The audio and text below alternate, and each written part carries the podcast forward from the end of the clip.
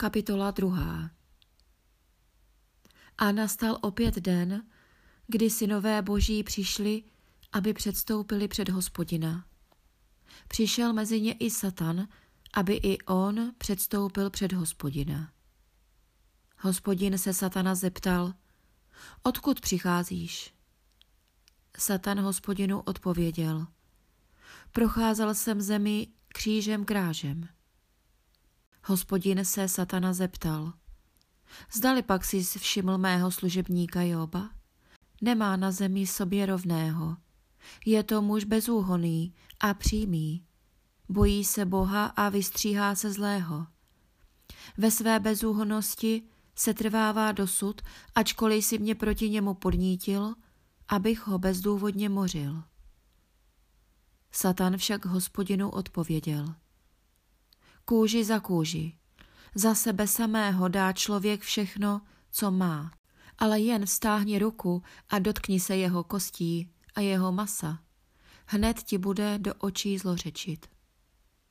Hospodin na to satanovi odvětil.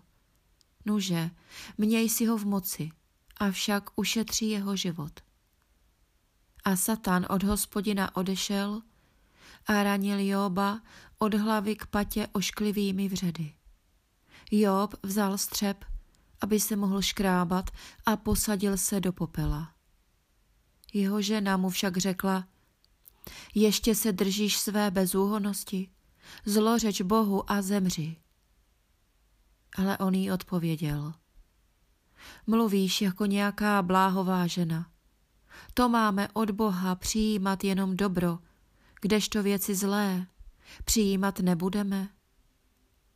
Při tom všem se Job svými rty neprohřešil.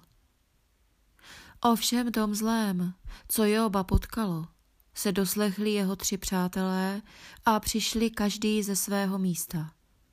Elífas Témanský, Bildat Šouchský a Sofar Námacký. Dohodli se spolu, že mu půjdou projevit soustrast a potěšit ho. Rozhlíželi se po něm už zdaleka, ale nemohli ho poznat. Propukli v hlasitý pláč. Roztrhli své řízy a rozhazovali nad hlavou k nebi prach. Seděli potom spolu s ním na zemi po sedm dní a nocí a slova k němu žádný nepromluvil, neboť viděli, že jeho bolest je nesmírná.